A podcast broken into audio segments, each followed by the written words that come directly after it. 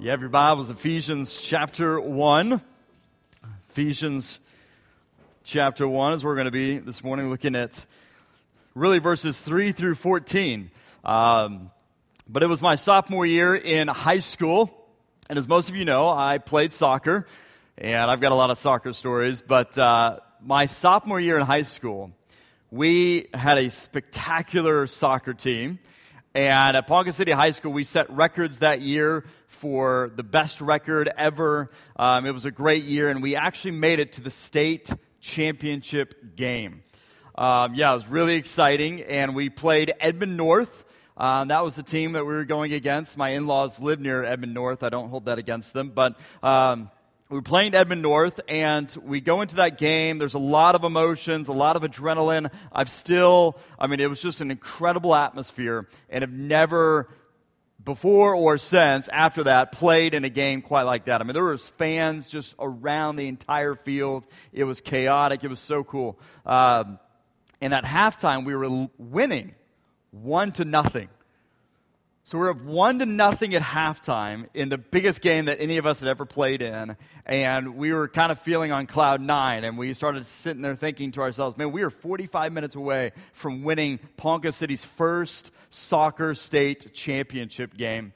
And then the second half happened, and Edmund North had this player who was phenomenal.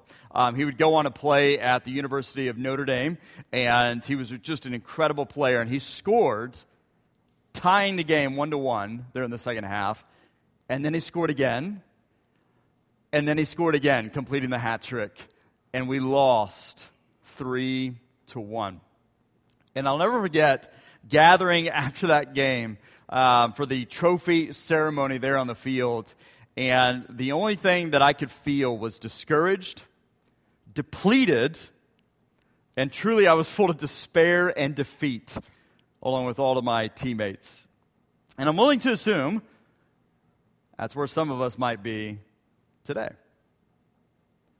We are, for a variety of reasons, maybe political, financial, physical, relational, social, personal, but we are, some of us, emotionally, physically, and spiritually discouraged. It has been a tough couple of years, a tough couple of weeks, a tough week even here in Oklahoma. Spiritually discouraged, depleted, perhaps full of despair and defeat. And a big reason for Paul beginning this letter with these words that we're going to look at this morning is that he wants his readers, the faithful who are in Christ, believers everywhere, especially in dark times, to feel not discouraged, depleted, full of despair and defeat, but rather he wants us to be full of courage, full of hope, full of joy, full of victory. Because of Jesus and who you and I are in Jesus. He also wants to show what that means for us now and in the future. Now, a couple of things to point out.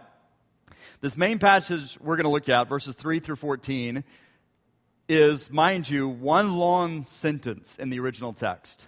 One long sentence. Paul has a habit of writing very, very long sentences, and it's written like a poem. It's written like a song, a declaration, in my opinion, and it's meant to strike a chord in you. This is what poetry and music does. It's meant to strike a chord in you that should bring courage, hope, joy, and victory in the midst of dark times. And we're going to break this sentence down, verses 3 through 14, over the next 2 weeks. And I want to emphasize two different themes of this passage. The first one this week, I want to focus on what he means by these really difficult words, chosen, predestined, in this really phenomenal, powerful two-letter word, in. And then next week, I want to focus on the results or the effects or the benefits for us now being found in Jesus. And to look at those benefits on a smaller scale, like an individual scale, but also on a much more cosmic scale. But let's just jump in. Look at verse 1. We read these two verses last week, but let's read them again. Verse 1, Ephesians chapter 1. Paul writes this, Paul, an apostle of Christ Jesus, by the will of God, to God's holy people in Ephesus, the faithful ones in Christ Jesus. And if you want to highlight or mark in your Bible, if you're comfortable doing that, as we walk through this, just highlight or underline "in" every time you see it. The faithful in Christ Jesus. Verse 2, grace and peace to you from God our Father and the Lord Jesus Christ. Praise be to the God and Father of our Lord Jesus Christ, who has blessed us in the heavenly realms with every spiritual blessing in Christ. For he chose us in him before the creation of the world to be holy and blameless in his sight. In love, he predestined us for adoption to sonship through Jesus Christ, in accordance with his pleasure and will. Verse 6, to the praise of his glorious grace, which he has freely given us in the one he loves. In him we have redemption through his blood, the forgiveness of sins, in accordance with the riches of God's grace. Verse 8, that he lavished on us with all wisdom and understanding. Verse 9, he made known to us the mystery of his will, according to his good pleasure, which he purposed in Christ, to be put into effect when the times reach their fulfillment, to bring unity to all things in heaven and on earth under Christ. Verse 11, in him we were also chosen, having been predestined according to the plan of him, glory. And you also were included in Christ when you heard the message of truth, the gospel of your salvation. When you believed, you were marked in him with a seal, the promised Holy Spirit, verse 14, who is a deposit guaranteeing our inheritance until the redemption of those who are God's possession to the praise of his glory. Now, we just read a lot, and there is a lot there. And before you and I can fully wrap our minds and hearts around what it means to be chosen in him and predestined to be this way, we must initially highlight this word "in," because you noticed it popped up a lot. And this little two-letter word, it denotes relationship to the Lord, it denotes purpose for the Lord, and it denotes identity in the Lord. See, remember what I've been saying these last couple of weeks? When it comes to your location in or outside Jesus, your location determines identification. When it comes to your location in or outside Jesus, location determines your identification, and then identification carries significant consequences, good or bad, depending on whether or not you're in Christ, as we're going to see in a few moments and next week. But this word "in," it separates the church from any social or political group within any culture or setting in the world. You, the church, are no longer like the world. You are not meant now to be like the world, because you are now in Jesus, and that changes everything. And Paul wants his readers to fully see and realize and recognize this mystery, what our identity in Jesus means for us in this present world or reality, and in the world or reality to come, as we'll begin to see next week. But let's just break this word "in" down, and I want to do it by asking a question. And this question is going to seem initially completely off topic, but this is the question: who is God? Who is God? Now, that seems like a simple question that produces a simple answer.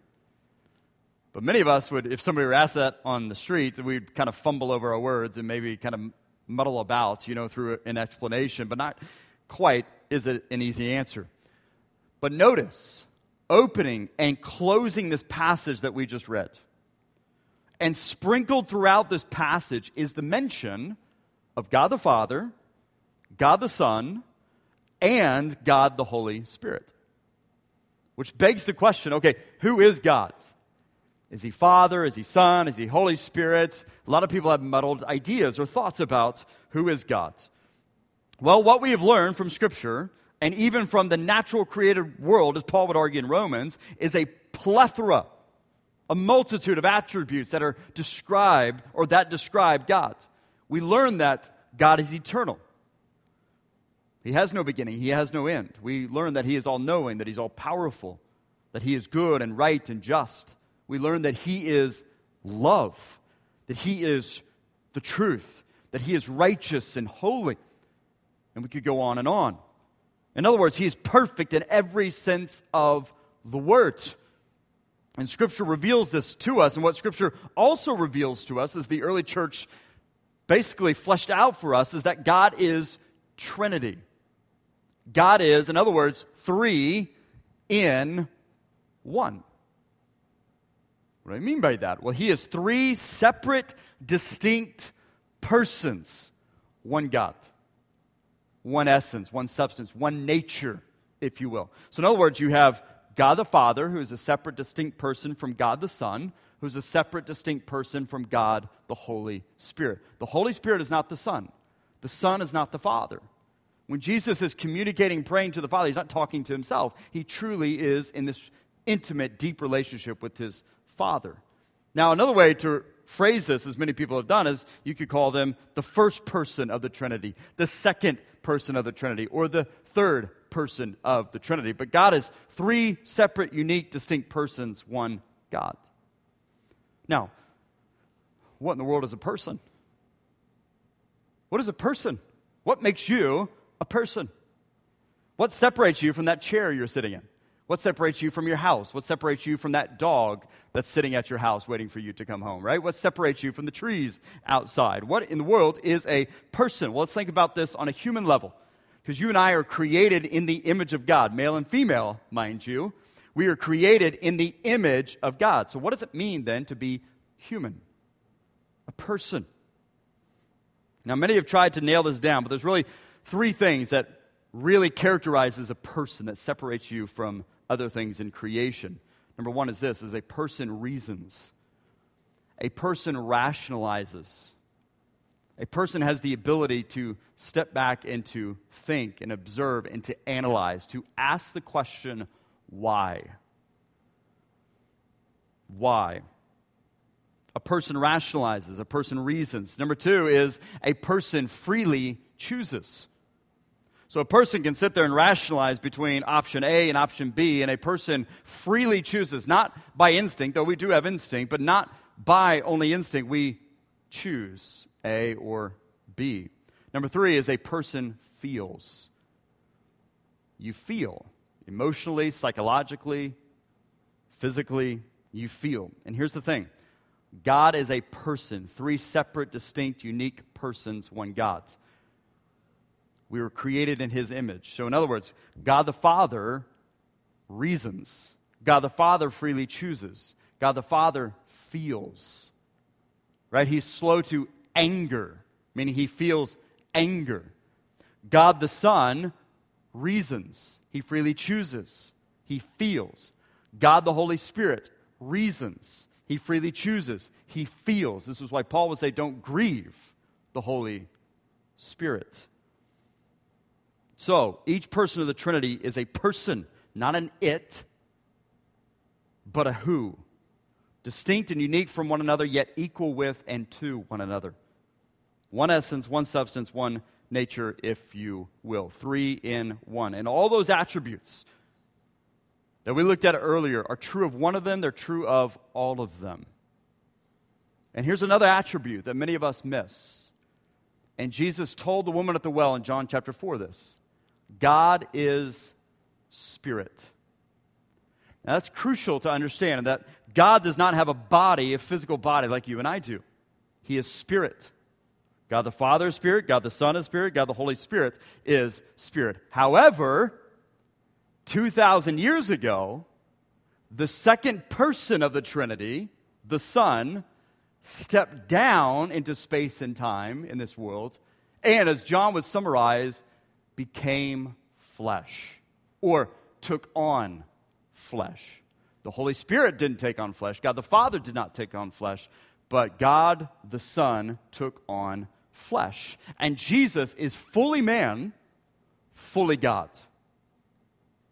Jesus, as we are told throughout Scripture in the New Testament, that Jesus is the fullness of deity in human form. Paul told the Colossians that God was pleased to have his fullness dwell in the human being, Jesus. That Jesus, this human being, is the exact imprint of God's very nature. That Jesus upholds the universe by the word of his power. That Jesus is this word who was with God in the beginning, who was God in the beginning. Jesus is fully man. He is the Son of Man. It's a title that goes back to the Old Testament. He's the one we've been waiting for, the Christ, the Anointed One. But he's also the Son of God. As John says, or as Jesus said, he's the only begotten Son of God. What in the world does that word begotten mean? Well, think of it like this. A child makes a painting. A child creates a painting. But you and your spouse beget the child. So in other words, you create or make something of a different nature than you, but you beget that of the same nature as you. That's, beget is a radically different word than create, and that's crucial to understand because Jesus is the only human being who can truthfully and wholly claim, I am God in human form. He's the only Son of God, the only one who is of the nature God. This is why we worship him, even though, yes, he is a fully human being. And Jesus lived, just like you and I lived. He died and he resurrected. He came back, raised imperishable, raised with immortality, raised in glory and perfection and so on and so forth. And then he ascended into his world. He wasn't like a balloon that just floated up and then eventually landed on the third star over. No, he left this created world and went back to his world. He ascended into heaven, but he didn't leave us by ourselves. He told the disciples, I'm going to leave you with someone, the Holy Spirit. So what happens is that Jesus then sends the third person of the Trinity, the Holy Spirit. And for anyone who believes, they receive the Holy Spirit of God, the third person of the Trinity.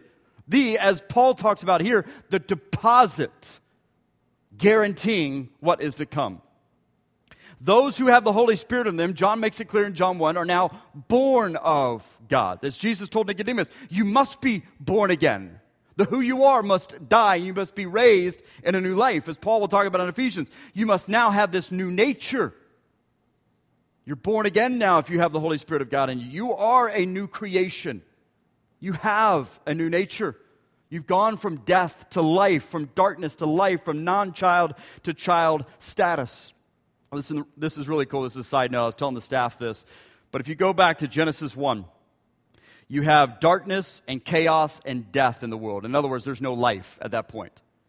And then what happens? You see the Holy Spirit of God hovering over the water, hovering over the deep, the darkness, the chaos, the darkness, all of that. And then what happens? God then says, let there be light. And he brings order where there was chaos. He brings life where there was no life. He brings peace and life and light to where there was darkness. And then you see that same kind of thing happen at the tabernacle and the temple. And then you get to a young woman named Mary who was a teenager. And she was not holy in and of herself. She was a human being. In other words, she had the sinful human nature in her. She was utterly sinful, just like you and I are sinful. And her womb was empty. It had never had life in her. So literally you have chaos and disorder and darkness in her. And then the angel said, the Holy Spirit of God is going to what? Come upon you. It's the same kind of language to hover over. And then God said, let there be light. And the light of the world stepped down into darkness. And then what happens at Pentecost? You see a group of about 120 believers gathering. And the Holy Spirit of God comes upon them. And then in a way, God says, let there be light. And the Holy Spirit of God entered into them. And as was prophesied, they got a new heart. They became a new creation now in Christ because of and through the Holy Spirit of God. And that happens every time somebody places faith in Jesus. The Holy Spirit of God enters into them, and God says, let there be light. This is why Paul said, you once were darkness, but now you are light in the Lord. You become a child of God. You now are partakers of this relationship of the Trinity. You now are brought into the fellowship. You now are partakers of his life and his joy and his fellowship. This is why Jesus would say in the Gospel of John that he is in the Father and that the Father is in him. But don't miss this. But then he said that you are in him and that he is in you. Now what's true of Jesus is now true of you. We're told this in 1 John, that those who belong to Jesus now have, one, overcome the evil one. They have overcome the spirit of the Antichrist, as John said, has already gone out into the world. They've overcome the world itself. You've even overcome your flesh. John said, when your own heart condemns you, there's Jesus. In Jesus, you are distinct from the world, from any other group of people, because God is in you and you are in him. Therefore, this is why the scriptures can declare, as Paul would declare in Romans, that nothing or no one can separate you from him, because it's no longer you who lives, it's Christ who now lives in you. This is why Jesus said, nothing or no one can snatch us from his hand, because you now belong to him. You now are owned by him. You now are adopted into his family. And this is all by grace. You were saved by grace. You sustained by grace. And you will endure by grace. It's all of God. And this changes everything about who you are. And who you are changes everything for this present world and for the world to come, despite what things might appear in the news. And this should give you courage, it should give you hope, it should give you joy, it should give you victory, because this is what Paul is starting with this. Okay, so what about this word chosen and predestined that Paul uses? What do we do with that? When it comes to salvation, when it comes to being in Jesus, do we have choice? Do we have choice? Well, let me answer that by reading this statement. Punctuation and word order serve important purposes in writing. They allow us to separate sentences. They show us where to pause, where to place emphasis in a sentence or on particular words, and in clarifying the meaning of written language. Punctuation and word order can radically change the meaning of a sentence. Let me give you some examples. Let's look at this first sentence. Most of the time, comma, travelers worry about their luggage. It's a simple, straightforward statement. Most of the time, travelers, they worry about their luggage. Now let's imagine if we took away just that one comma. Same word order, we just took away the comma. Most of the time, or most of the time travelers worry about their luggage. You see the difference. You take away that one comma, we're no longer talking about people hopping aboard a plane or getting in their car worried about their luggage. We're now talking about people who are traveling through space and time, hopping from century to century, who are worried about their luggage. One comma. Let's look at another one. This comes from Dave Ramsey in the Financial Peace University. He brings this example up. Look at this statement of words. A woman, comma, without her man, comma, is nothing. You can agree or disagree, right? But a woman, comma, without her man, comma, is nothing. Now, let's just change the punctuation, but let's keep the same word order. And look what happens. A woman, without her, man is nothing. That's probably an important... Yeah, that's right. Yeah, Nancy gets it, right? Yeah. That's just changing punctuation. That's all it is. It's changing punctuation. Now let's look at another one. God chose us to be in Christ. Now listen, this is where some of you fall. This is what has almost split the Southern Baptist denomination. This is a big deal, theologians throughout time, is, yeah, God chose us to be in Christ. But let's look at it another way, because this is, I think, more truer to what Paul is getting at. God chose us, comma, in Christ, comma, to be, dot, dot, dot. Radically different meaning. Just changing the word order a little bit and punctuation. In other words, I firmly believe that what Paul means by chosen and predestination and whatnot, that Paul is seeking to reveal this mystery that only in Jesus are you chosen. And that comes by you believing in Jesus. And that the results or the benefits of having believed in Jesus have been predetermined since before the beginning of it all, when the Trinity knew that the second person of the Trinity was going to step down into darkness. In other words, it's the results that have been predetermined, not the choice. You say, now why do I believe that or interpret this passage that way? A couple reasons. Number one, Paul uses the phrase "in him" or a variation of it at least 10 times in that one sentence. And he does it many more other times in the rest of this book. And anywhere else that he or Peter or any of these boys talk about chosen and predestination, never will you and I read that you and I are chosen outside of Christ. Never. It's always in him. Never are you and I predestined to be in Christ. Rather, the emphasis is always that we are chosen only in Christ. And the emphasis is always on the benefits of now being found in Jesus. In other words, we are chosen and predestined in Christ to be conformed to his image, to share in that inheritance, so on and so forth. We'll look more at it next week. But in addition to the phrase "in him" or "in Christ," Paul's entire context is referring to the results or the effects or the benefits for those who are now in Christ. In other words, again, Paul is establishing the grounds or the reason for our courage, for our hope, for our joy, for our victory. Again, it's the results of having believed in Jesus that have been predetermined, not the choice. See, this is clear in John's gospel when he uses the word "believe" a lot. Like 4 times more than any other gospel writer. He says in chapter 1, to all who received Jesus, who believed in his name, he gave what? He gave the right to become children of God. And that was predetermined before the foundation of the world, that anyone who would receive and believe in Jesus would become his children.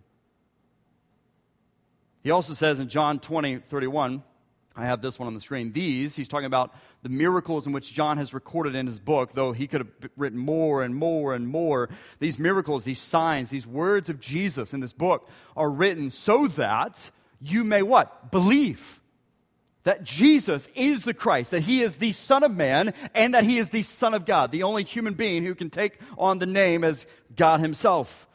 That you would believe that he is the Christ, the Son of God, and that by believing, you then what? This is the result, that you may have life in, not your name, his name. Again, it's been predetermined that if you believe in Jesus, you will have life in his name. You will be chosen in him to be conformed to his image. You'll be chosen then in him to be a son or daughter, adopted in him, through him, and for him, to live happily ever after, sharing in his inheritance. And this was predetermined long before it all began in the beginning. Now, this still means that God does everything as it pertains to salvation. You and I were dead in our trespasses. Being dead, you can do absolutely nothing for yourself. And Paul would make that clear as he continues in this book, that we're saved by grace. But God sends Jesus. He conquers sin and death. He's the one who calls us to receive Jesus as Lord and to thus inherit forgiveness and eternal life in Jesus. The only thing that you and I are called to do is to listen to Jesus, the one whom God loves. That's what he said at the Transfiguration. This is my son whom I love. Listen to him. And what does Jesus say? Deny yourself, pick up your cross, come follow me. In other words, you die, I live in you, you follow me. The only thing you and I are called to do is to receive the free gift of Jesus, the only name given to us under heaven by which we must be saved. And that's our choice. That's your choice. That's simply it, to receive or reject. To receive or reject, that's it. Think of it like this. We have a, used to in Ponca City, there was this Ponca Plaza Twin Theater. And as you can tell in this picture, it was a rundown little plaza theater, okay? And you would literally walk into this theater after buying your ticket, and you had movie A over here and movie B over here. 2 movies. That's it. You get your popcorn, your soda, your candy, and you go to movie A or you go to movie B. Now imagine that I'm the owner. And imagine that there's a movie about to come out that I love. And it's going to be showing in movie A or theater A over here. But also imagine that there's a movie that I hate or despise or reject, and it's going to be showing in theater B. Now let's imagine that I want to reward those who choose the movie that I love over the movie that I despise. So I predetermine that those who choose that movie will receive free popcorn, free soda, free candy, a free ticket. I show absolutely no favoritism. I leave it up to the moviegoer. But location determines identification. And those in Theater A have been identified by me beforehand as those chosen to share in the blessings that I have chosen to freely bestow upon them, simply for freely choosing the movie that I, the owner, love. And directly, as a result, I've also chosen those in movie B, Theater B, to miss out on those blessings.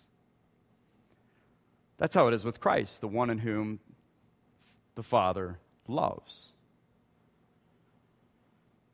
And again, when it comes to your location in or outside Jesus, your location determines identification. And that identification carries significant consequences, good or bad, depending on whether or not you're in Christ.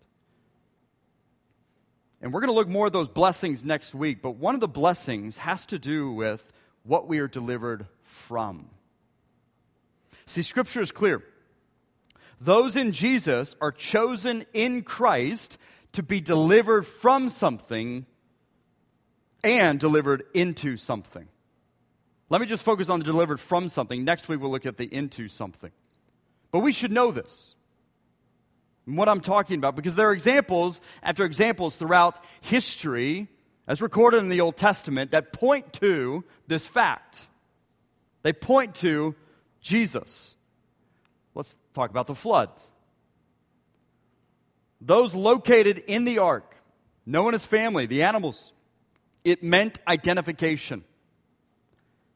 Meaning they were the ones identified by God beforehand as those chosen by God to be delivered from the impending and inevitable wrath of God. This was predetermined before the event, before the time, that those in the ark would be delivered from God's wrath. Fast forward to the Passover, you see the same kind of thing. Their location meant identification. This was predetermined before the event, before the time, that those in the houses with the blood of the Lamb were identified by God as those chosen by God to be delivered from the wrath of God that was coming. Fast forward even more to the house of Rahab.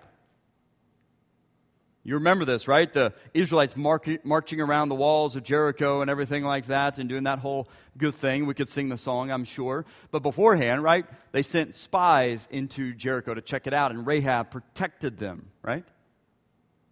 And there's this promise given before the event actually unfolds. And those, Rahab and those located in her house with her, their location meant identification now. Because, as the author of Hebrews said, because of her faith, they were now identified by God as those chosen by God to be delivered from the impending and inevitable wrath of God that was coming on Jericho. If you are in Christ, you are in the ark.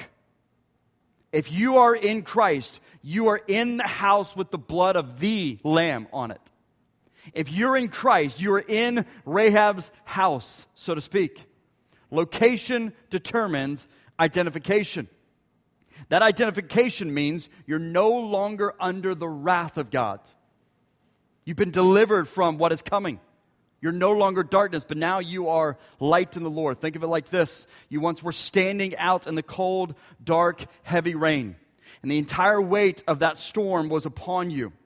There was nothing you could do to deliver yourself from it. But now, because of Christ, and your location is under the umbrella of Christ, meaning you're now identified as one safe from the rain. You're now identified by God as one chosen by God to be delivered from the impending and inevitable wrath of God. But if you're found outside of Christ, and Jesus made that very, very clear, you will be swept away into outer darkness. You're not getting into the house.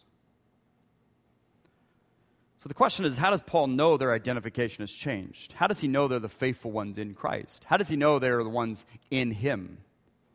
Because of their reception to the invitation that was extended to them through the presentation of the gospel. You remember what he said? He said, you also were included in Christ when? When you heard the message of truth, the gospel of your salvation, when you believed. Then you were marked in him with a seal. So then, how do you know that you're in Christ? Well, it has everything to do with your reception to the invitation extended to you through the presentation of the gospel. In other words, do you believe? Are you convinced? And I'll conclude with this. See, what troubles me for many is that many people believe in Jesus to the extent that, and don't miss this, to the extent that they know Jesus and his life and his teachings to be true. But whether directly or indirectly or consciously or subconsciously, true within the realm of a fictional story. What do I mean by that? Well, let's imagine the Wizard of Oz. I'm willing to guess that most of us in this room have seen the Wizard of Oz, right? We know the story. We know the characters. But imagine I adamantly argued with you that there was no tornado in the movie. There was no such thing as a tornado in the movie. That never happened. Let me give you some evidence. And thus, because of that, these things never happened. And your response, you being a Wizard of Oz lover, right, of the movie or something, you would stand up and defend your case. That's wrong. You're telling lies. That's not the truth. Maybe till you're red in the face. Maybe you'll even create groups and then declare and protest my declarations.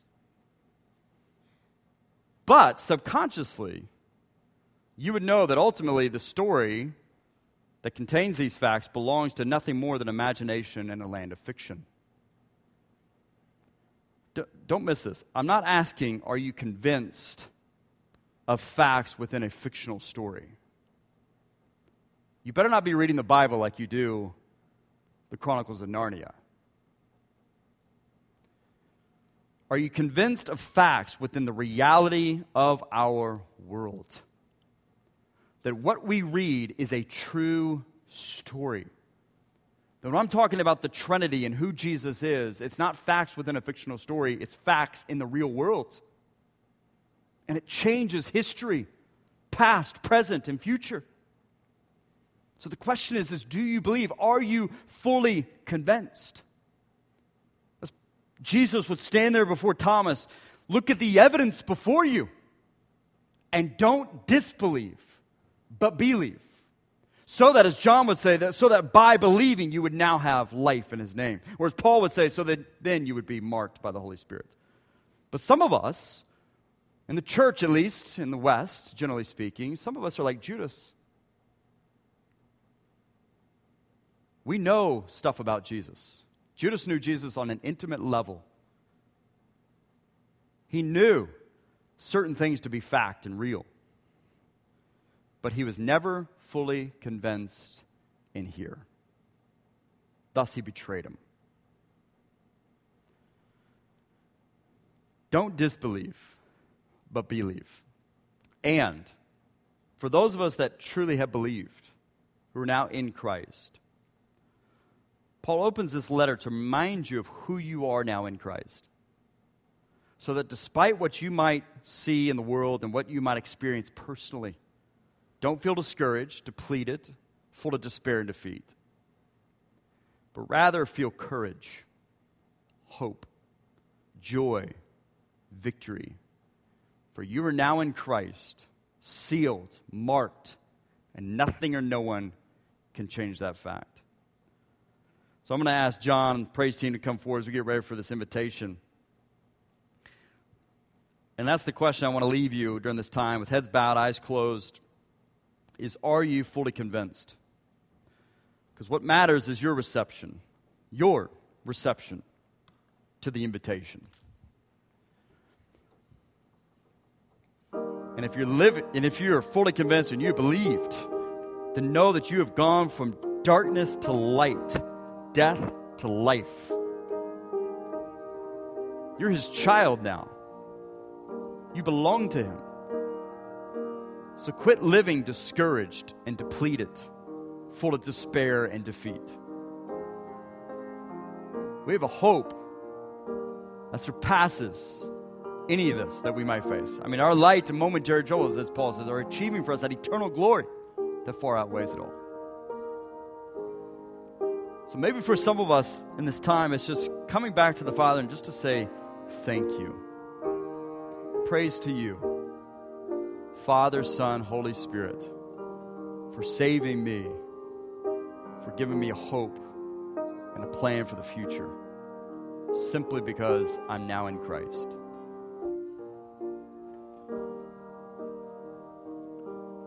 But as we sing this song, and as I pray, I'm going to invite you just to come to Jesus and just sit in His presence.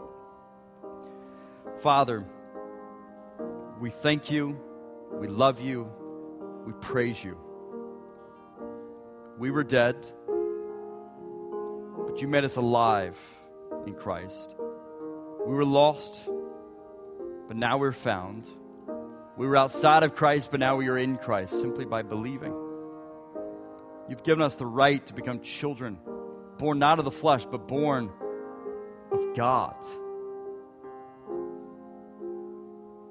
Father, we are a new creation in You. We are the body of Jesus. So, Lord, help us to be full of courage, hope, joy, knowing our victory in Christ. And Lord, if there's anybody in this room who truly has not believed, or they're believing in a sense of a story or facts within a fictional story, Lord, I pray that they would believe in facts in a true, real, historical, life-changing story. We give it all to You, all praise, honor, and glory. In Jesus' name that I pray. I'm going to ask that you stand with us. This time of invitation, these steps are open. I'm down here if you want to come talk. But you be obedient to what the Spirit's leading on your heart right now.